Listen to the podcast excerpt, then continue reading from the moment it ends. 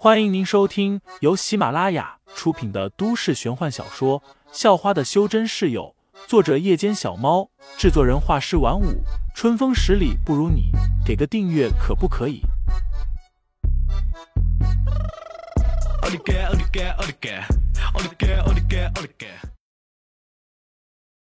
第七十七章，老子让你狂上！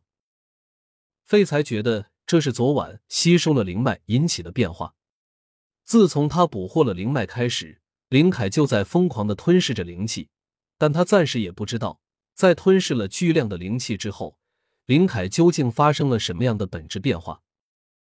但唯一能确定的是，林凯的力量和速度都提升了一大截。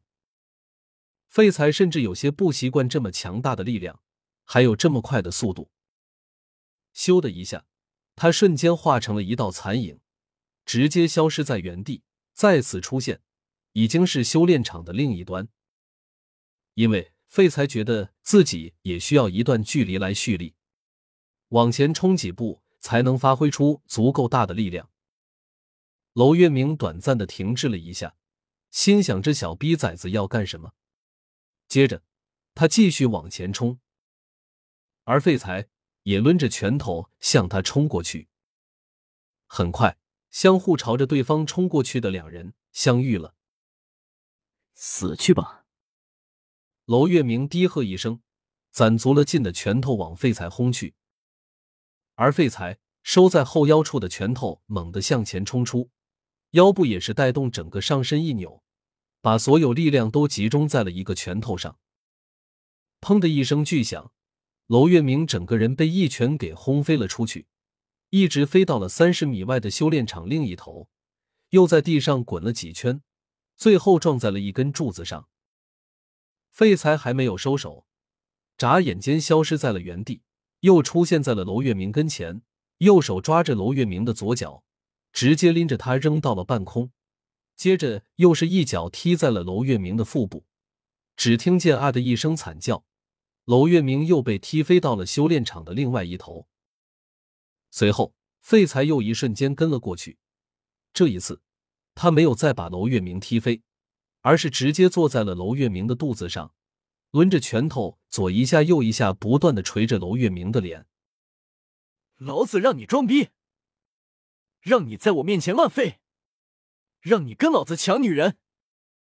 一边捶，废材还一边骂道。这围观的所有人，不管是杨千山，还是娄飞龙，或者是杨青铜，以及其他的杨家人、娄家人、外族的修真者们，看到眼前的这一幕，都有些难以置信。刚才发生什么事了？娄月明怎么被一拳打飞了？而且现在还被废材一顿暴揍！混账！娄飞龙看得牙眦欲裂。几乎忍不住冲上去跟废材拼命了。他想不通，自己的儿子那么强，怎么会被废材这个淬体六层的垃圾一拳打飞？杨千山看了，更是一句话都说不出来，几乎石化了一般。最为惊骇的还是杨青铜，娄月明可是淬体九层的啊，足足比废材高了三个小境界，竟然不是废材的对手。这一刻。他的心里很不是滋味，但又不知道该怎么办。毕竟，这两个人会打起来，都是因为他。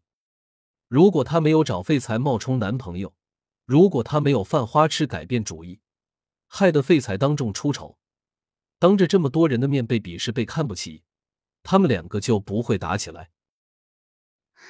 娄月明肯定还有实力藏着没拿出来。最后，杨青铜只好如此安慰自己。他不希望自己选错了人，在刚才，他确实动了念头，有一股答应订婚的冲动。足足暴揍了对方二三十拳之后，废材便停手了，站了起来，走到修炼场中央，接着坐在了地上。老子休息一下，打累了。废材一脸不在意的说道，犹如是干活干累了，坐在地上休息似的，一副淡然惬意的模样。甚至还向围观的一名外族修真者招了招手，嚷道：“小妹妹，扔个泡泡糖给哥。”那名只有十三四岁的女孩愣了一下，然后把手中的口香糖抽出一片，扔给了废材。谢谢，改天有空带你去坐过山车，怎么样？废材接过口香糖，一边嚼一边笑道：“好，好呀。”那名女孩看到刚才那一幕幕，已经被吓到了，哪里还敢说不好？尼玛！围观的修真者们几乎满头黑线。兄弟，你是在跟人决斗啊？怎么打着打着就坐在地上调戏起小妹妹来了？杨千山、娄飞龙还有杨青铜等人看了，几乎吐了一口老血。这废材也太嚣张了，简直欺人太甚，根本就不把娄月明当一回事啊！咦？此时。废才发现娄月明已经从昏迷中醒了过来，正踉踉跄跄的爬了起来。听众老爷们，本集已播讲完毕，欢迎订阅专辑，投喂月票支持我，我们下集再见。